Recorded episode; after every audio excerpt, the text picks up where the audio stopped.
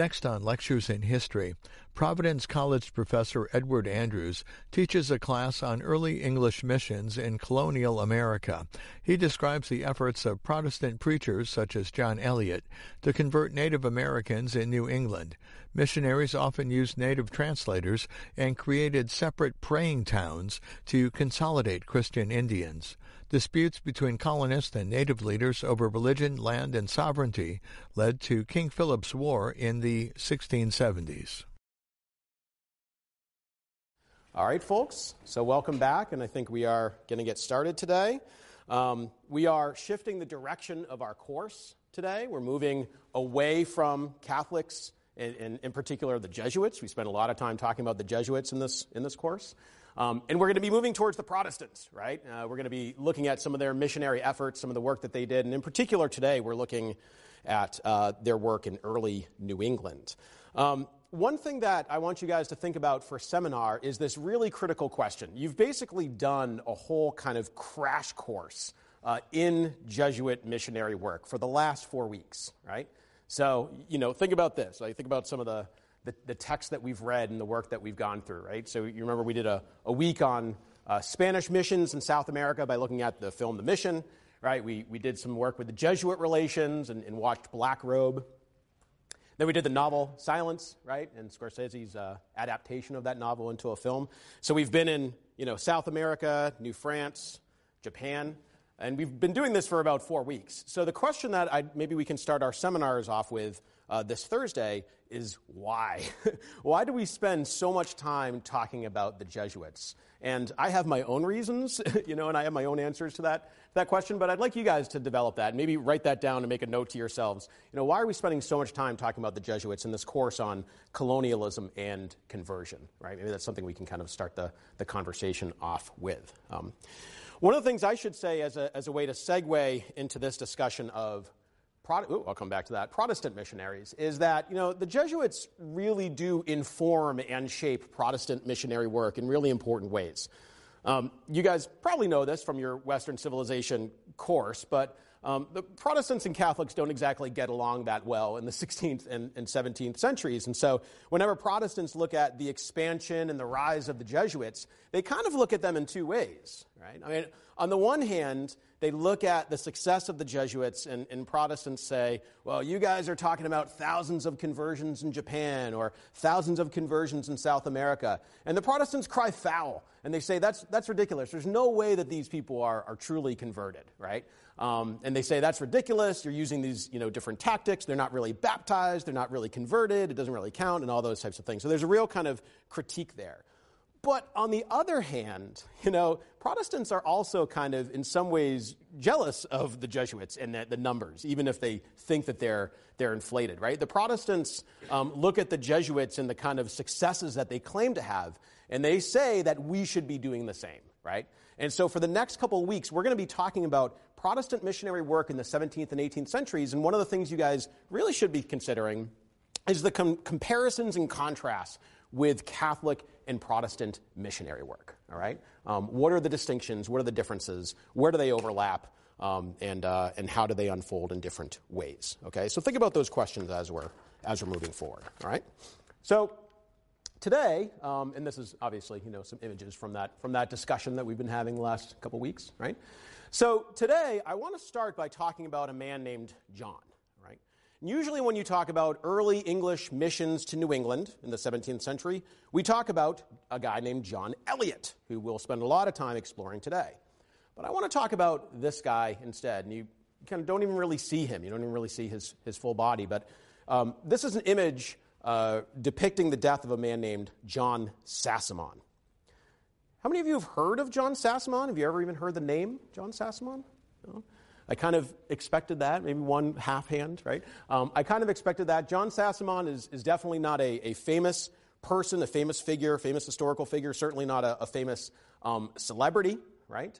Uh, but he has a really important, he plays a really important role in the shaping of early New England history. And his life, and especially his death, is going to be uh, a really important factor towards the end of the 17th century, right? This image is depicting an event in late of January 19, or yes, 19, 1675. Okay, John Sassamon, uh, his body uh, a couple weeks after this was, was found bloated and frozen in a, you know, under a, an icy pond, right, half submerged in a town that's now called Lakeville, right, Massachusetts. If you, if you draw a line from Providence, Rhode Island to uh, Plymouth, Massachusetts, you would basically come across Lakeville. It's just a little bit south of that line, but um, this is where his body was found, right? And I should say that, you know, events like this, like deaths were, you know, water oriented deaths, were, were not necessarily uncommon in the colonial age. So, you know, um, originally people thought, well, maybe he drowned, right? Or some scholars have speculated maybe the guy had a heart attack. He, he was in his 50s, life expectancy wasn't super high in the 17th century. So, you know, maybe he died of natural causes. But there's one really important factor that suggests that there was foul play involved, which is why we have this image as represented here, right? And the main factor was that a couple of weeks before, John Sassamon had informed English colonial officials that a man named Metacom, who was an Indian leader, leader of the Wampanoags, a man named Metacom, he also went by the name of Philip. Sassamon informed English colonial officials that a man named Metacom, aka Philip, was planning a massive attack on English colonial settlements in New England. Right? So Sassamon in this role was uh, kind of playing the role of an informant, and according to the documents, it looks like he paid dearly for it. Right? Now, Philip himself is a fascinating figure. We're going to spend some time talking about him. But John Sassamon, who none of you have really ever heard of, is, I think, equally fascinating. I want to give you a little bit of background about Sassamon. So Sassamon grew up in a white English household. He was a, a servant to a New Englander living in Dorchester, Massachusetts. He became a converted Christian and eventually became uh, a, a, a school teacher and interpreter.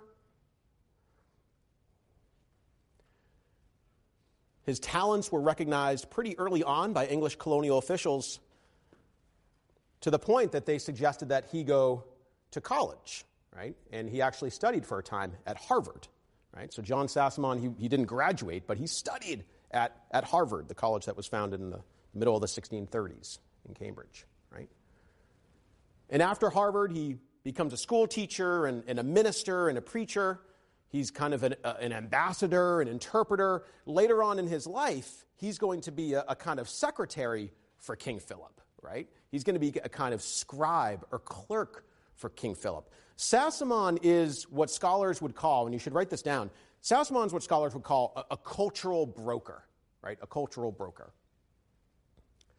And cultural brokers were, were figures that kind of bridged the gap between two cultures, in this case, English and Indian culture. And you guys have actually seen cultural brokers work before. In the film Silence and in the novel Silence, I can think of two cultural brokers, right? And can you guys think of the two cultural brokers, people who kind of bridge the gap, who interpret, who translate? Yeah, Asa? Well, the Japanese interpreter for um, the judgment priest. Say that again. The Japanese interpreter for Yeah. um, the priest. Yeah, the Japanese interpreter, right? The Japanese interpreter. He's, he's you remember the scene with Inoue? And, and Inoue is kind of, you know, they're having that debate between Inoue and Rodrigues, right? And, and Inoue can speak Portuguese pretty well, but there are certain kind of complexities or subtle nuances in the language that Inoue doesn't really grasp, so they have the interpreter there, right? And the, the interpreter was trained by the Jesuits. He's definitely a cultural broker. There's one more cultural broker, too. Yeah. Uh, would be Ferreira, like between uh, Ferreira, between Ferreira. Rodrigues and like converting and or apostatizing. Yeah, especially at the end. Ferreira seems to become a kind of cultural broker, and it, it seems, anyways, from his conversation, that he seems to be much less interested. Uh, maybe he's forced to do this, right? But much less interested in kind of spreading, you know, the Portuguese nation state and Christian religion, right? Anybody else, especially early in the film, who maybe acts as like a, a gateway or a doorway in, into Japan? Yeah? Kichijiro Yeah. acts as a doorway into Japan. Yeah, Kichijiro, right? Kichijiro is a cultural broker, right? Kichijiro is, a, is definitely a cultural broker. They, they, they can't get to Japan without Kichijiro, and, and Kichijiro is the one who, who kind of introduces them to, to the village that they kind of start off in, right? Um, and I think Sassamon and Kichijiro are probably more similar, right? uh, because you know, Sassamon and Kichijiro both reflect the kind of tragic consequences of being a cultural broker in the 17th century, right? Being caught between these, these two societies, right? Sassamon in particular was caught between this, this rapidly expanding English colonial enterprise in New England uh, and an indigenous society that was feeling the unbearable pressure of land loss, disease, uh, and cultural change, right? In the end, as we're going to discuss, the death of Sassamon is going to ignite, arguably, the most catastrophic and cataclysmic war in American history. And it's a war that we don't talk enough about, right? So today, what I really want to do is I want to just explore how, how we got there, right? How did we get to the point where John Sassamon's cold body was found under the frozen ice in what's now Lakeville, Massachusetts. Okay. And to do that, we're going to talk about the origins of these missions, right? We're going to talk about their development. We're going to talk about how they contributed to, to war and conflict. And then I want to spend some time at the end discussing memory, right? How we kind of memorialize and think about this going forward. Okay? All right, so let's talk a little bit about in, Indians and English in 1630, right? In 1630. 1630, I should say, is the, uh, why I chose that date. That's the year of the, the founding of the Massachusetts Bay Colony. All right?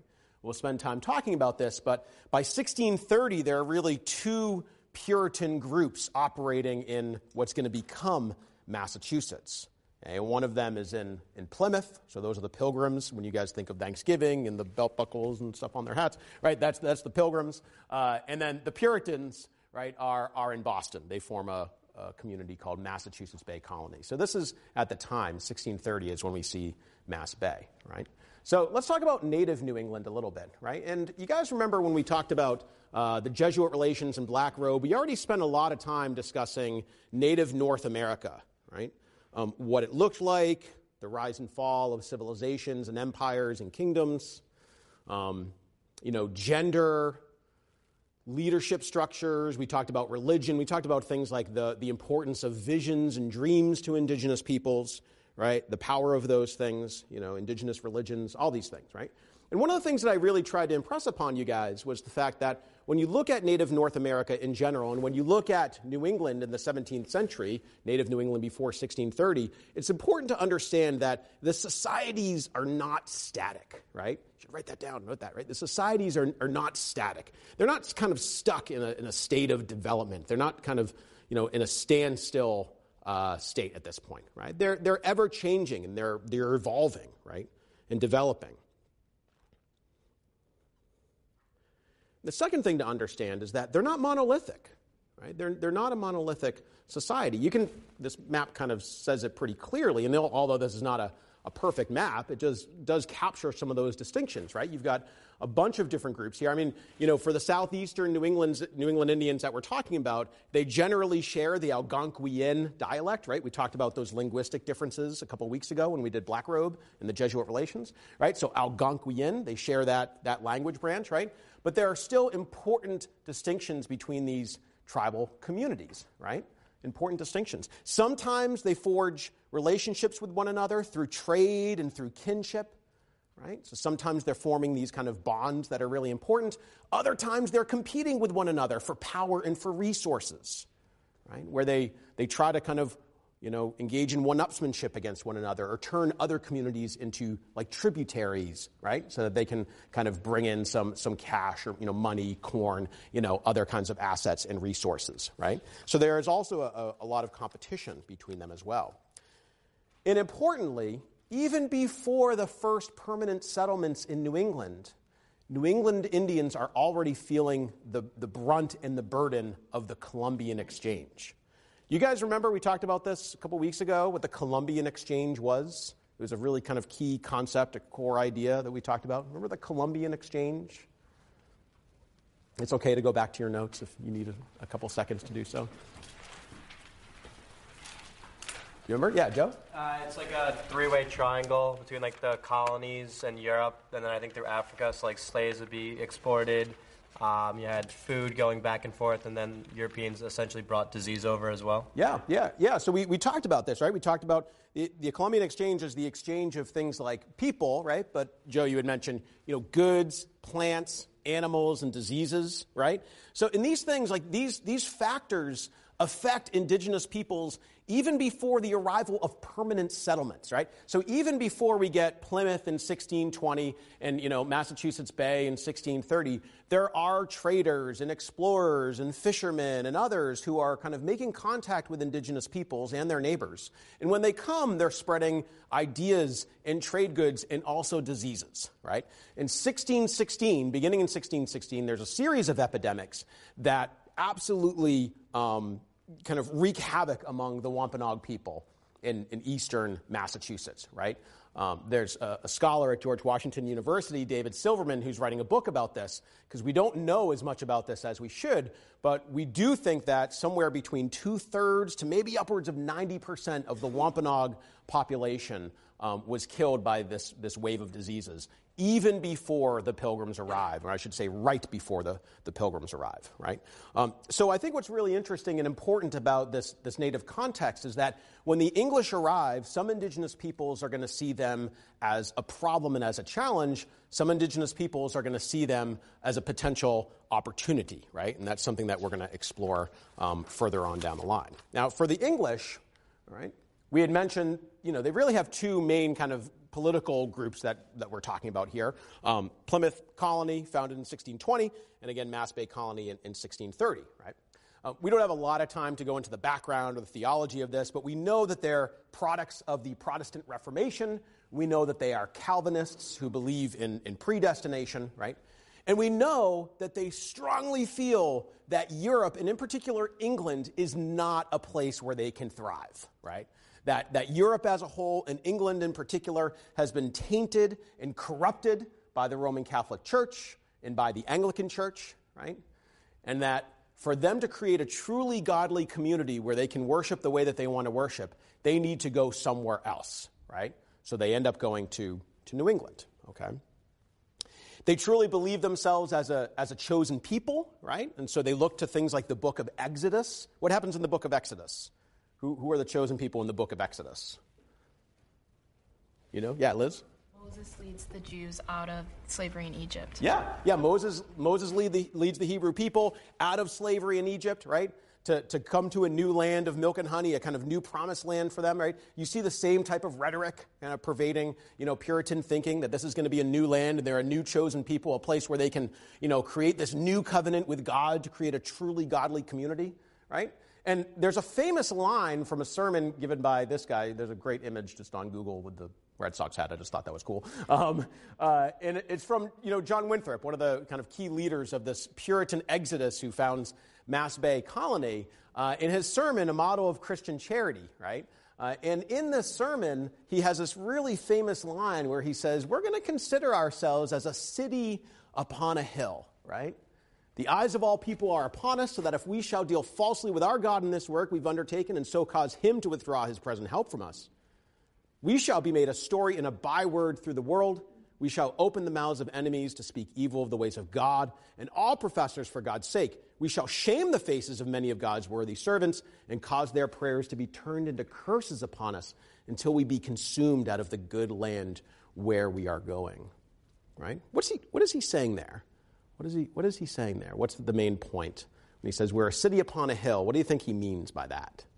What does he mean by that, a city upon a hill? Yeah. A model for the rest of the communities? Yeah, that's it. He's saying, you know, when, when we come to this new land, we are going to be a model. We're going to be a kind of shining beacon, right, for these other communities, for everybody else throughout the world.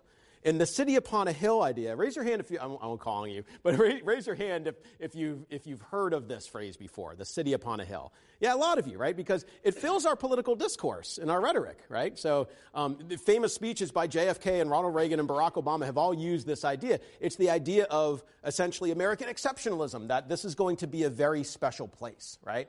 All right, so the stakes are high. It's just not about leaving, right, and coming to a new place. It's about creating a godly community that's going to be an example to everybody else. I should mention that this doesn't mean that they believe in religious toleration, right? It means they're getting their own or pursuing their own religious toleration, but other groups that would kind of attack them or challenge kind of their religious beliefs were a real problem, right? And the Puritans were not uh, super open to, to, other beliefs. In fact, there was one guy named uh, Roger Williams who in the 1630s argued that, uh, that this was wrong, that there should be a, a society and a, a, community built on the principles of um, freedom of conscience and, and, religious liberty, right? And the Puritans essentially exile him and kick him out, like threaten to kill him, right? Um, anybody know where he goes? Yeah? Here, right? Here, Providence, right? He, he founds Providence, believing that this, the, the creation of this new community was a moment of divine intervention, right? So you are here because of these types of tensions. I think that's, that's something important to, to keep in mind, right? Now, since the inception of these efforts, missionary work was on paper a very important part of their discussion, an important part of their motives, right?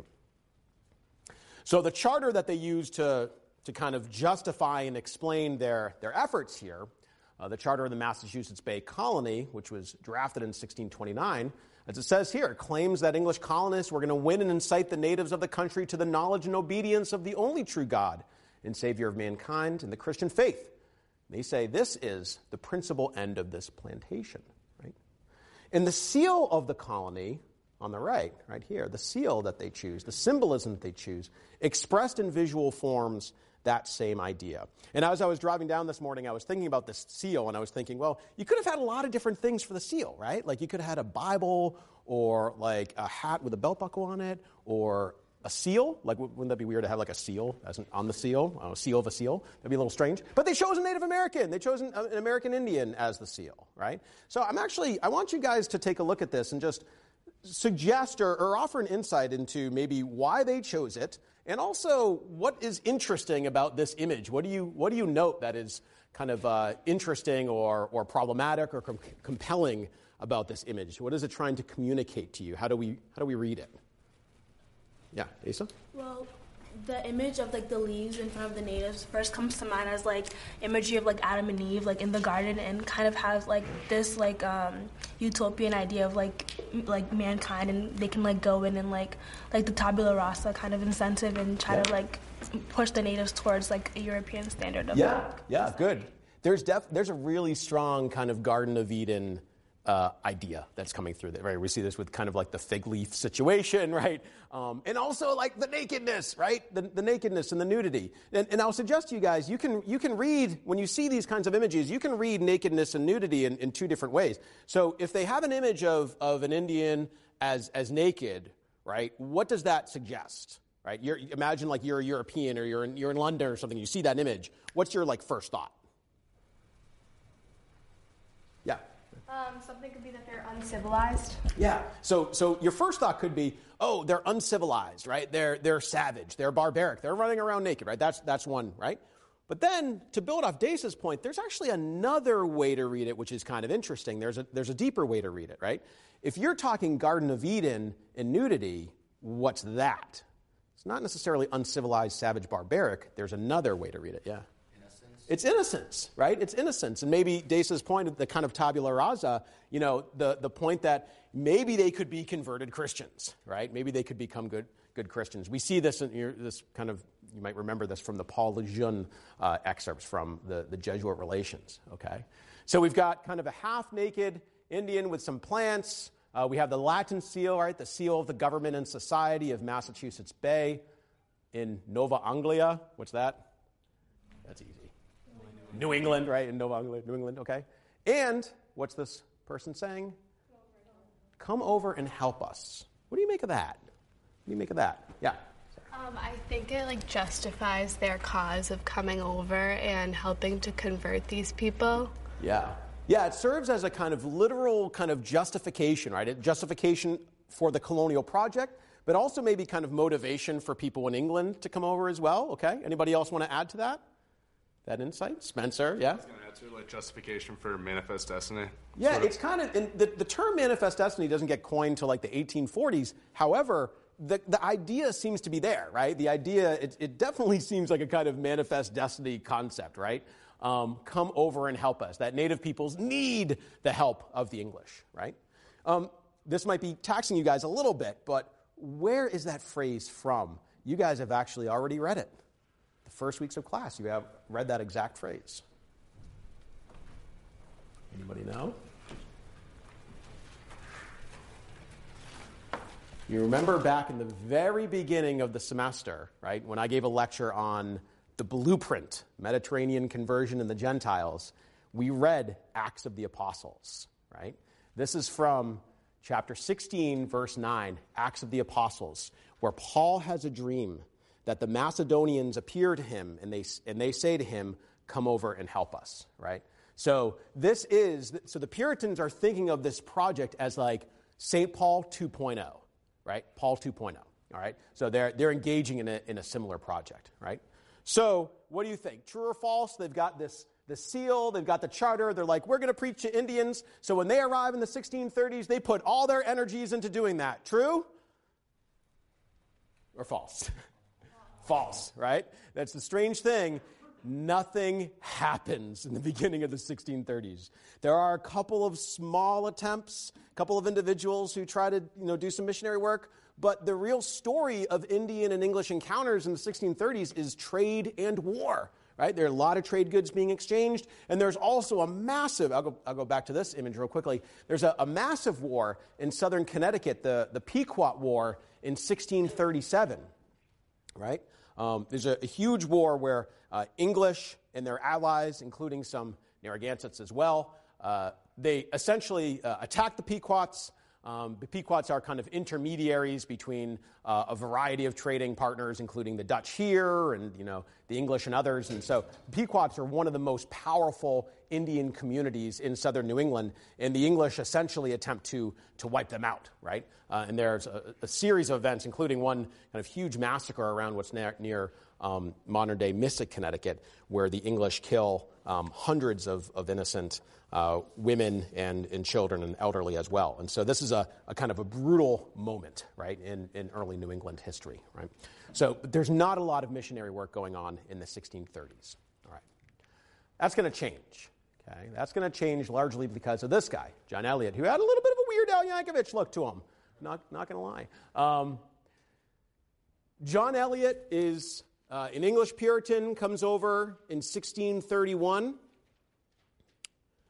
and he becomes the pastor, right, the, the minister of the, the Roxbury Church right outside Boston. Definitely sincerely motivated to engage in missionary work, but realizes there's a fundamental problem before he could even start doing so. And the problem was linguistic, it was a language problem, right?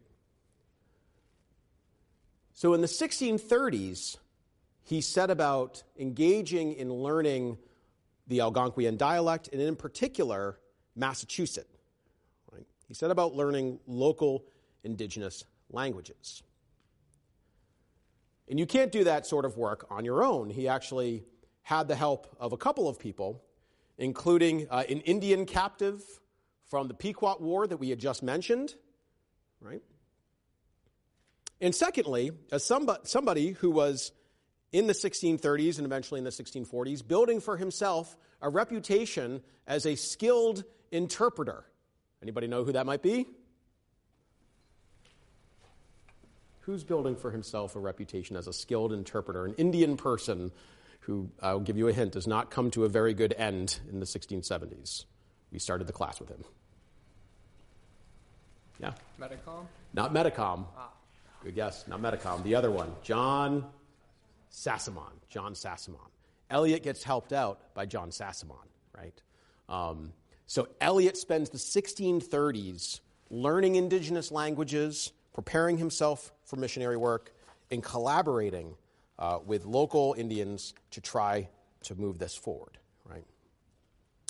In the 1640s, he starts to preach to Indians around the town of Newton with some success. And by 1651, this is really important, right? By 1651, Eliot and his sponsors, along with Indian associates, establish the town of Natick, right?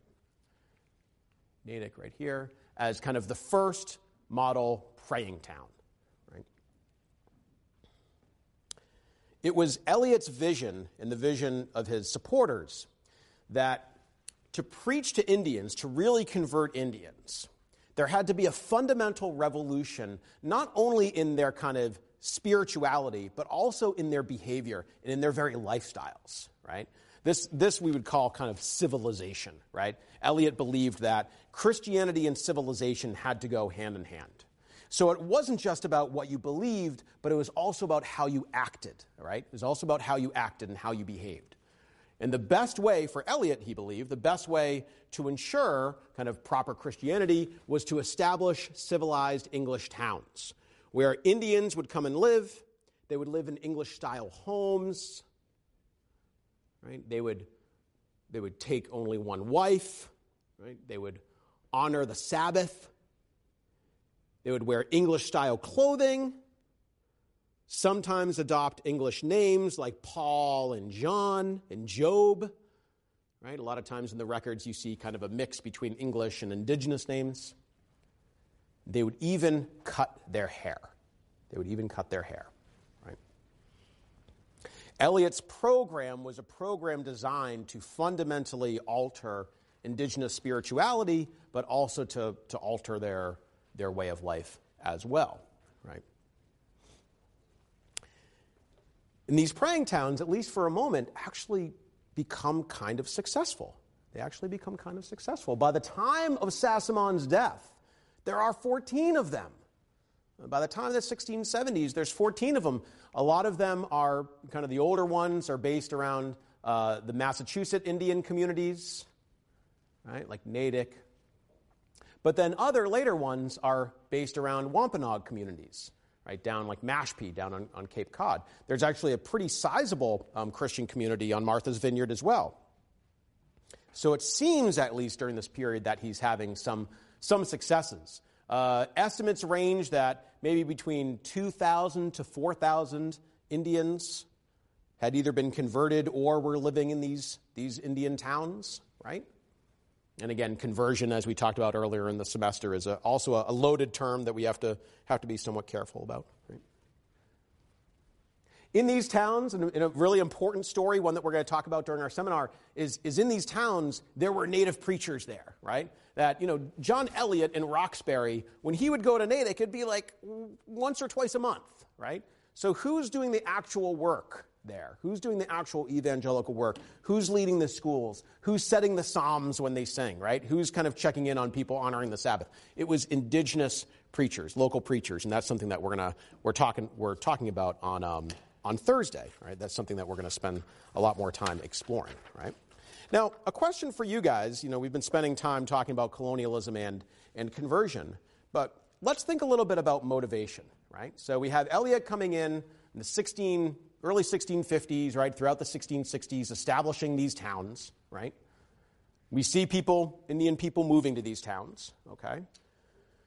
It obviously creates tensions within Indian, within Indian communities about whether they should move or whether they should not move, right?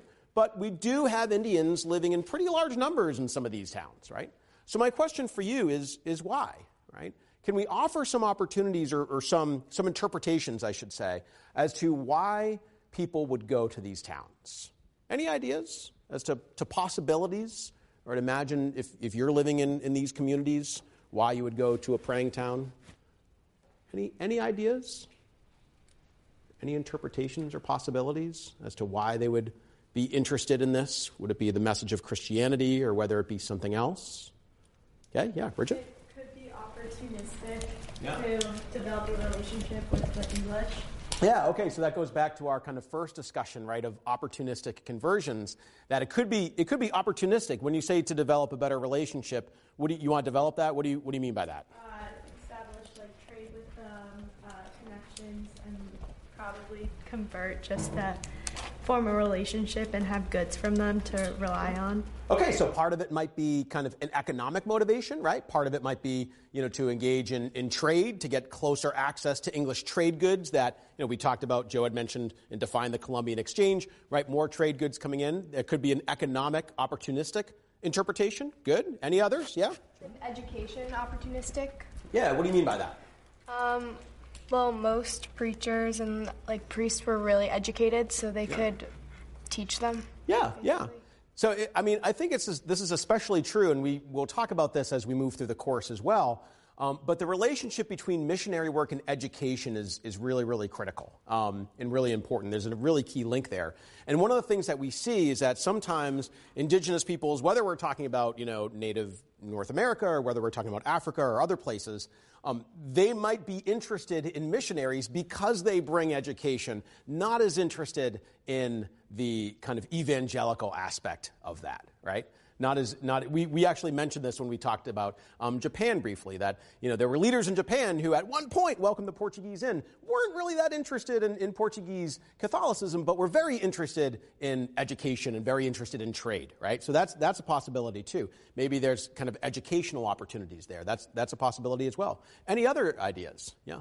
Maybe just a sheer curiosity because like from listening to like other stories about um, like other conversions or whatnot, they get like an interest in like what's actually going on. Yeah. So I think I, you know, when you you mentioned kind of other conversions and other stories, um, kinship probably has a lot to do with it, right? So if if some family members decide to go to a praying town, you know, there's going to be more pressure on other family members who are outside those towns to come into that community, right? So, so whether we call that peer pressure or kinship or family or whatever, however, whatever you would kind of use to describe that, that's part of an answer too, right?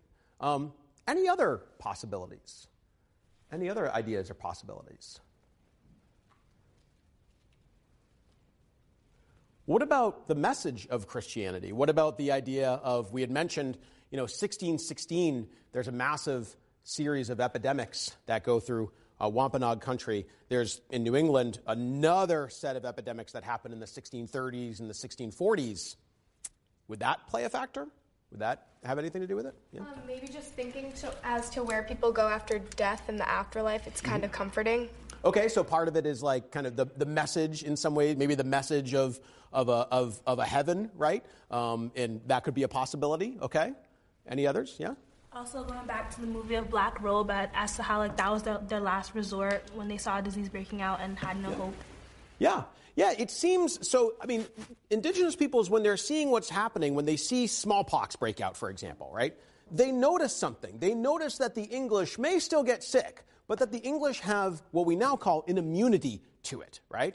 But you don't interpret it epidemiologically in the 17th century. You, you interpret it in terms of kind of di- the divine cosmos, right? You interpret it as, you know, possibly this English God is in fact stronger than indigenous deities, right? Or maybe there's something to the fact that, you know, these English seem to be expanding so rapidly. They have so much political and spiritual power, right? Um, so maybe it's part of it, you know, Bridget, you had mentioned to kind of create a closer alliance. Maybe part of it is also protection, right? You know, political protection uh, against other indigenous um, uh, and you know other indigenous antagonists. So there are a lot of different reasons. There's not one necessarily one particular reason why this happens. And one of the things we're going to do in future courses or in future, um, I think maybe yeah, I guess this this coming seminar, I'll, I'll give you guys a document to to talk about this on Thursday. Is we're actually going to look at the confession of, of one indigenous person, one Massachusetts Indian, uh, who um, basically explained why he was joining this community. And we're going to kind of work through it and use some methodological tools to try to get a sense of what is kind of European about this, but also what might be kind of distinctly indigenous, right? So there are a lot of different reasons why they join and why these things happen, right? Um, I should also say that, you know, just like with the Jesuits, printing is extremely important to this to the development of these of these missions right?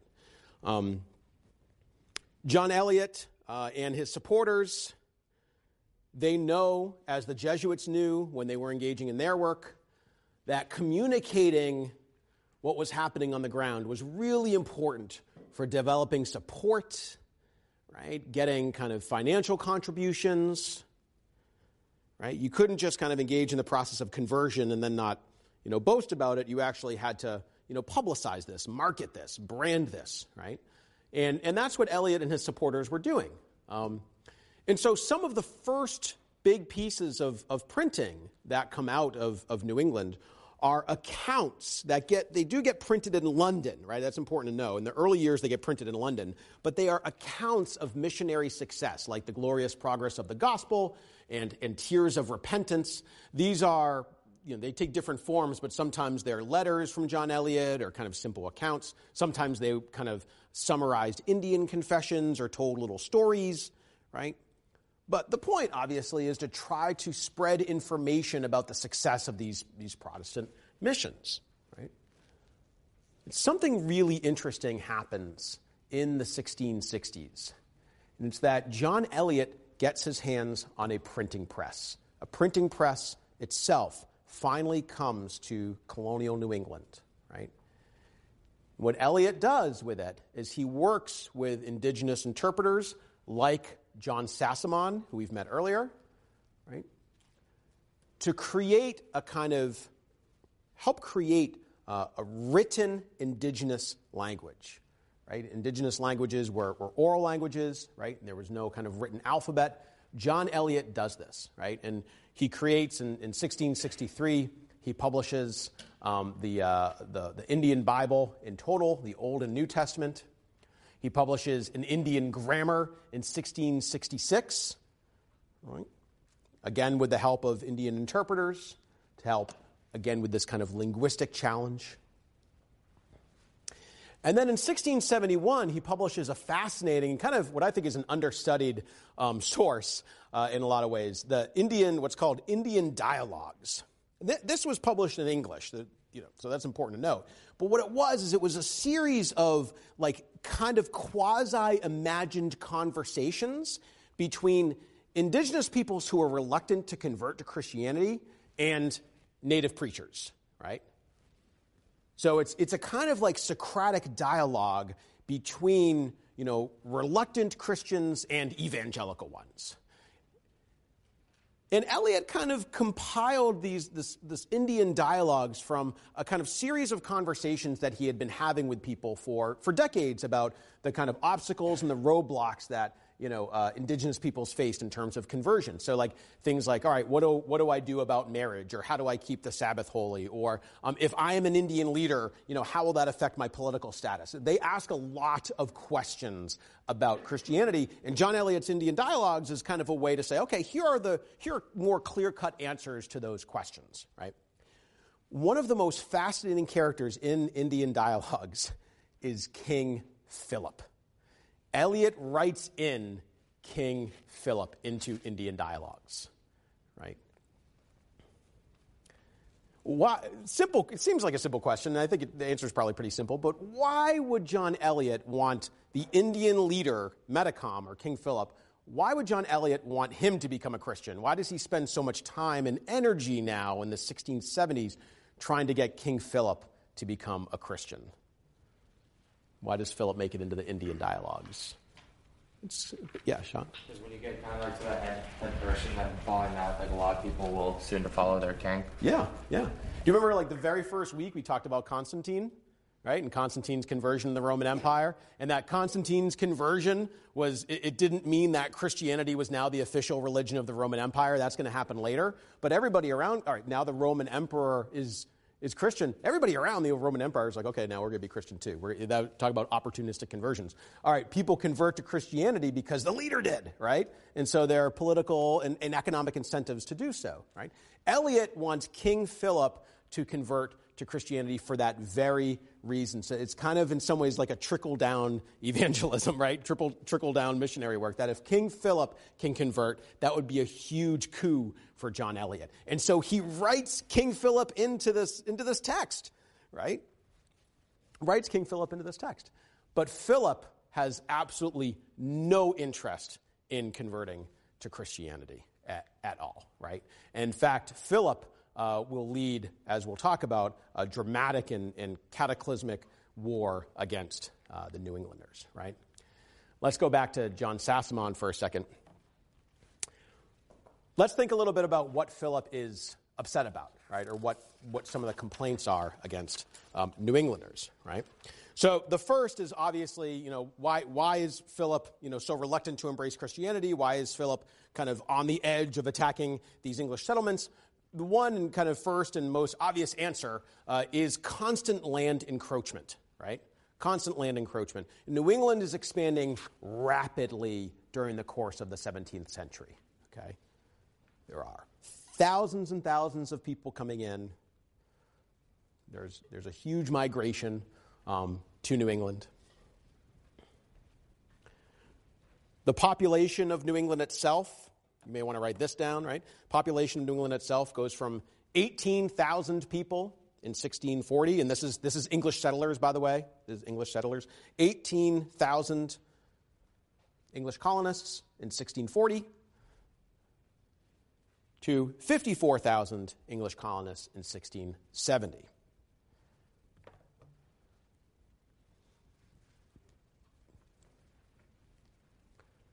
So, constant land encroachment is a, is a key kind of motivation and a key problem. Um, enslavement practices. Enslavement practices. This is a story you guys don't hear much about, and there's more and more historical research about this. Um, but New Englanders constantly enslaved indigenous peoples, and, and often they would call it servitude. Um, but very frequently, whether they were war captives or others, they would enslave peoples. Um, one of the things that happens after the, the Pequot War is that ensla- uh, uh, Pequot Indians get enslaved, right? Uh, Pequot, Pequot, Indians, uh, war captives, get enslaved. Sometimes they're sent to places like Bermuda or the Caribbean, right? We're going to see that happen again later on as well. So enslavement practices is a key re- reason. Um, Indian sovereignty is a key reason, right? Attacks on Indian sovereignty. You know, the, as Massachusetts and, and Plymouth kind of expand, you know, they begin to exercise a kind of political and legal jurisdiction over Wampanoag Indians and others. So the concern over uh, Indian sovereignty, legal so- sovereignty, agency and autonomy and independence, right? And then finally, there are others as well, but finally, you know, many indigenous peoples saw the expansion of missionary Christianity as a fundamental threat to their way of life. Right? Many indigenous peoples saw that uh, Christianity was kind of inherently contradictory, inherently problematic. Right?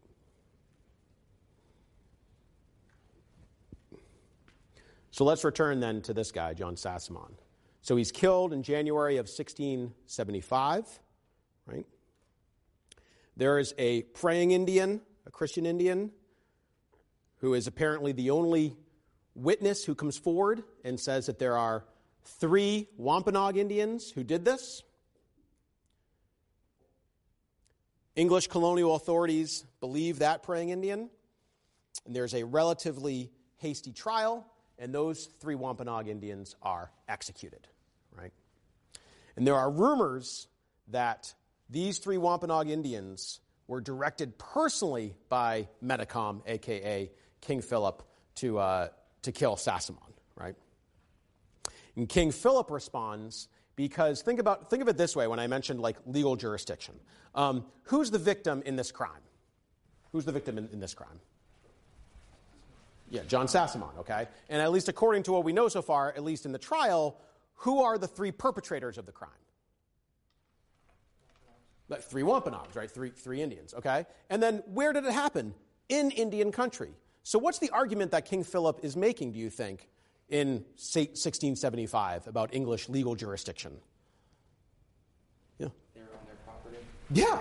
It's, it was an Indian victim, uh, according to this trial, right? It's an Indian victim, Indian perpetrators on Indian land, and the English have legal authority to try this right? So part of it is about sovereignty. Part of it is, is very much about kind of, you know, legal encroachment, right? So the trial is over and, and the, these people are executed. These three Wampanoags are executed in, in June of, of 1675 and King Philip's War erupts shortly thereafter. Now, I had mentioned, I, I had said it was arguably the most catastrophic war in American history, not by total number of deaths, but in terms of per capita, in terms of the destruction of property, in terms of the number of people who were killed or wounded per capita within the, the larger population, both Indians and English, you can make the case for this, right? You can make the case it's certainly one of the most destructive wars, right? The war itself took place from the summer of 1675 until the late summer of 1676. It's incredibly violent, incredible carnage and violence. English towns were sacked and destroyed. Right? English settlers were killed and taken captive. Indian villages and crops were burned. Indians were massacred and enslaved. Again, uh, kind of in a in a redux of the Pequot War, Indians who get captured uh, as war captives get shipped to the Caribbean to work on these brutal uh, sugar plantations in places like Barbados, right? Thousands of people are killed in this, in this process. It is an incredibly horrific war. Um, there are stories that come out of English presses of, of Indian soldiers who, when they kill and, and capture, um, capture or kill uh, English victims, that they would make amulets out of their body parts, right? Uh, these are stories that would kind of reinforce English colonial ideas of Indian savagery and barbarity, right? When King Philip is captured, you can see Metacom returns and is killed in August of, of 1676. They chop up his body. King Philip's body is chopped up, his head is put on a pike and displayed.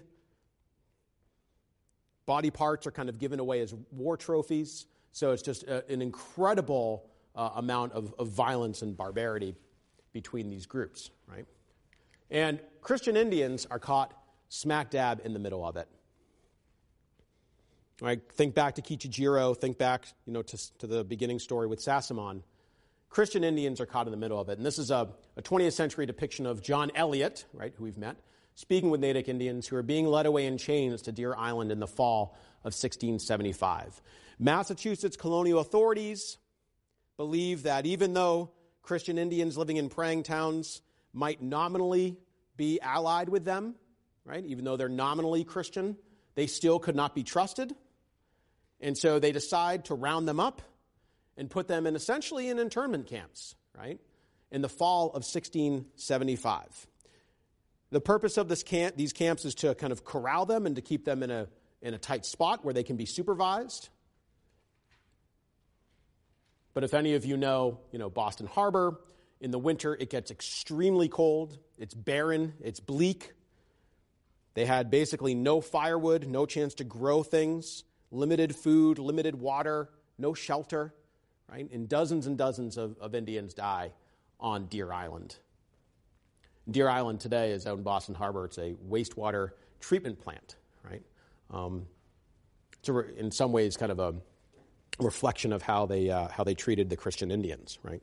So, what happens to them afterwards? Well, essentially, after the war, with all of this destruction, English colonists have an even more hardened set of stereotypes about indigenous peoples, right? Regular, kind of run of the mill English colonists are much less willing to donate to or support missionary work among Indians. So, people like John Eliot, who have been pushing for it for years and who survived King Philip's War, faces an up, uphill battle to try to get support for these uh, Indian towns, for these Indian missionary communities. And one of the things that happens is that these praying towns get basically dissolved. They either get you know, abandoned or they get destroyed by the war. And then after the war, only four of them get reconstituted. Right? Natick is one of them. Natick gets reconstituted as a, a praying Indian town, but it essentially operates as a reservation, right?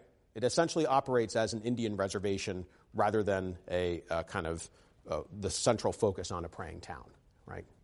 And eventually, over time, the process of dispossession is going to work its way again. This is what um, one scholar calls dispossession by degrees, right? There's a, a study of this in, of Natick, Massachusetts, that Indians who, who lived in Natick uh, after King Philip's War, over the course of several generations, because of uh, land debts and other issues, they eventually get dispossessed over time, right? So eventually these missionary programs um, kind of fizzle away, right? I do want to talk a little bit, though, before we end, about kind of the legacy here, right? And the way in which the past, even though this is way back in the 17th century, the past very much still remains with us today, right? The way in which these, the legacies, the legacy of these encounters is still visible, right? And you guys actually may not notice this, but I hope you notice this after this, this, les- les- uh, this lesson, is that you see these types of markers all over the place. All around New England, you see Indian place names, right? And some of them are specifically tied to this history that we've explored today, right? So they're left in the names of things like public parks and towns and mascots, road and street names, golf courses, and even restaurants and motels, right? Um, this is a mural. This image that we, we have here is actually a mural that was um, put up in, during the New Deal, right, in the 1930s. uh, as, a, as part of, um, you know, kind of uh, ec- economic project to support artists. Uh, and it, it, tells a very particular story about, about native, you know, Natick's native past, right? Um, Sassamon Trace Golf Course in Natick, Massachusetts, um, named, you know, specifically after John Sassamon. Speen Street in Natick, Massachusetts. This is a street that cuts through right near the, uh, the Natick Mall. Um, and Speen Street, the, the Speen family was uh, a, a, pretty well known and prominent family of Indian Christian ministers in Natick. Right? The Speen name uh, is still kind of there. And the, of course, the famous King Philip Motor Inn. Uh, you know, so you, you see these things, and I'm sure some of you live in towns uh, that have things like King Philip Drive or Metacomet Park and things like that. These names are kind of everywhere and they, they continue in some ways. Um, even your licenses, right? Even your licenses have kind of reflections and continuations of these, these legacies. Uh, you know, up in the top left corner, what's that? That's the seal of the Commonwealth of Massachusetts. So the current seal used by the Commonwealth of Massachusetts is based on the previous Massachusetts Bay Colony seal. It's clearly taken out the come over and help us, but still the Native American imagery and motif is still there. It's still pervasive in our current uh, climate, in our current discussion, right? But native peoples did not disappear, and that's one really important thing to say, right? And it's an important thing to recognize. And there have been really significant and important attempts to kind of wrestle with this memory and with this legacy, but also to make this past more visible and to make native peoples more visible today as well. This is an example, an image from a, uh, a wedding that happened at Eliot Church in Natick. As it says here, this is the first in about 300 years. There's an annual powwow uh, in Natick held by Natick praying Indians. Um, and there are also efforts to kind of rejuvenate indigenous cultures uh, through language reclamation projects, right? So, as a result of dispossession and land loss and, and cultural change and things like that, one of the things that happens is that indigenous peoples lose their languages, right? That languages become kind of a, a product of colonial um, processes, right? Well, there is an attempt by the Wampanoags, uh, a pretty well known one, to engage in this process of language reclamation, right? Uh, and one of the things that they're doing is they turn to these older 17th century texts, which are not perfect. They're, they're problematic in a lot of ways, but they still give important insights into how to reconstitute languages. And so people are going back to those texts that were done by John Eliot and John Sassamon in order to reconstitute this language and in order to help this culture um, you know, keep, continue to thrive, right? And for our purposes, um, as we move forward and talk about later Protestant missionaries in the, in the later part of the 17th and into the 18th centuries in the next couple of weeks, it's important that these motifs continue, it's important that you think about that these motifs kind of continue to pervade these discussions, right? So on the right, you have a seal from this group known as the Society for the Propagation of the Gospel in Foreign Parts. This is an Anglican organization founded in 1701, right at the dawn of the 18th century, right? And it's certainly not the exact same type of image, right? Um, but there are some similar, similarities there, right? We've got, you know, this, this kind of larger than life man on a boat bringing, which probably like sacred scripture, the Bible, right, um, to these people. This is kind of like, you know, generically indigenous people, right? But what we do see here is we see some Latin. Transiens adiuva nos. Anybody have any idea what that might say? And I'll, I'll tell you right now, you don't need to know the Latin to have the answer.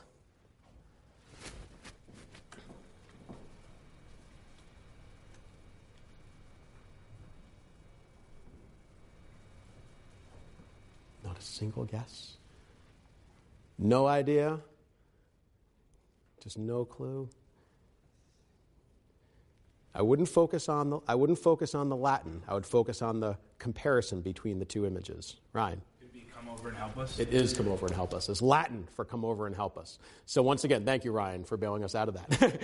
for, so, so once again, we see this kind of imagery, this, this, um, this rhetoric, right? This, this kind of scripture being reinvoked again when we see the rise of this kind of organization in the early part of the, the 18th century, okay? But that's another story that we'll, we'll get to later. Okay, thank you, everybody. Have a great day. We'll see you later. Thanks.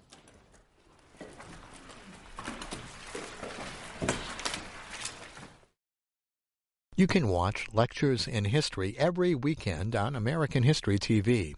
We take you inside college classrooms to learn about topics ranging from the American Revolution to 9 11. That's Saturday at 8 p.m. and midnight Eastern on C SPAN 3.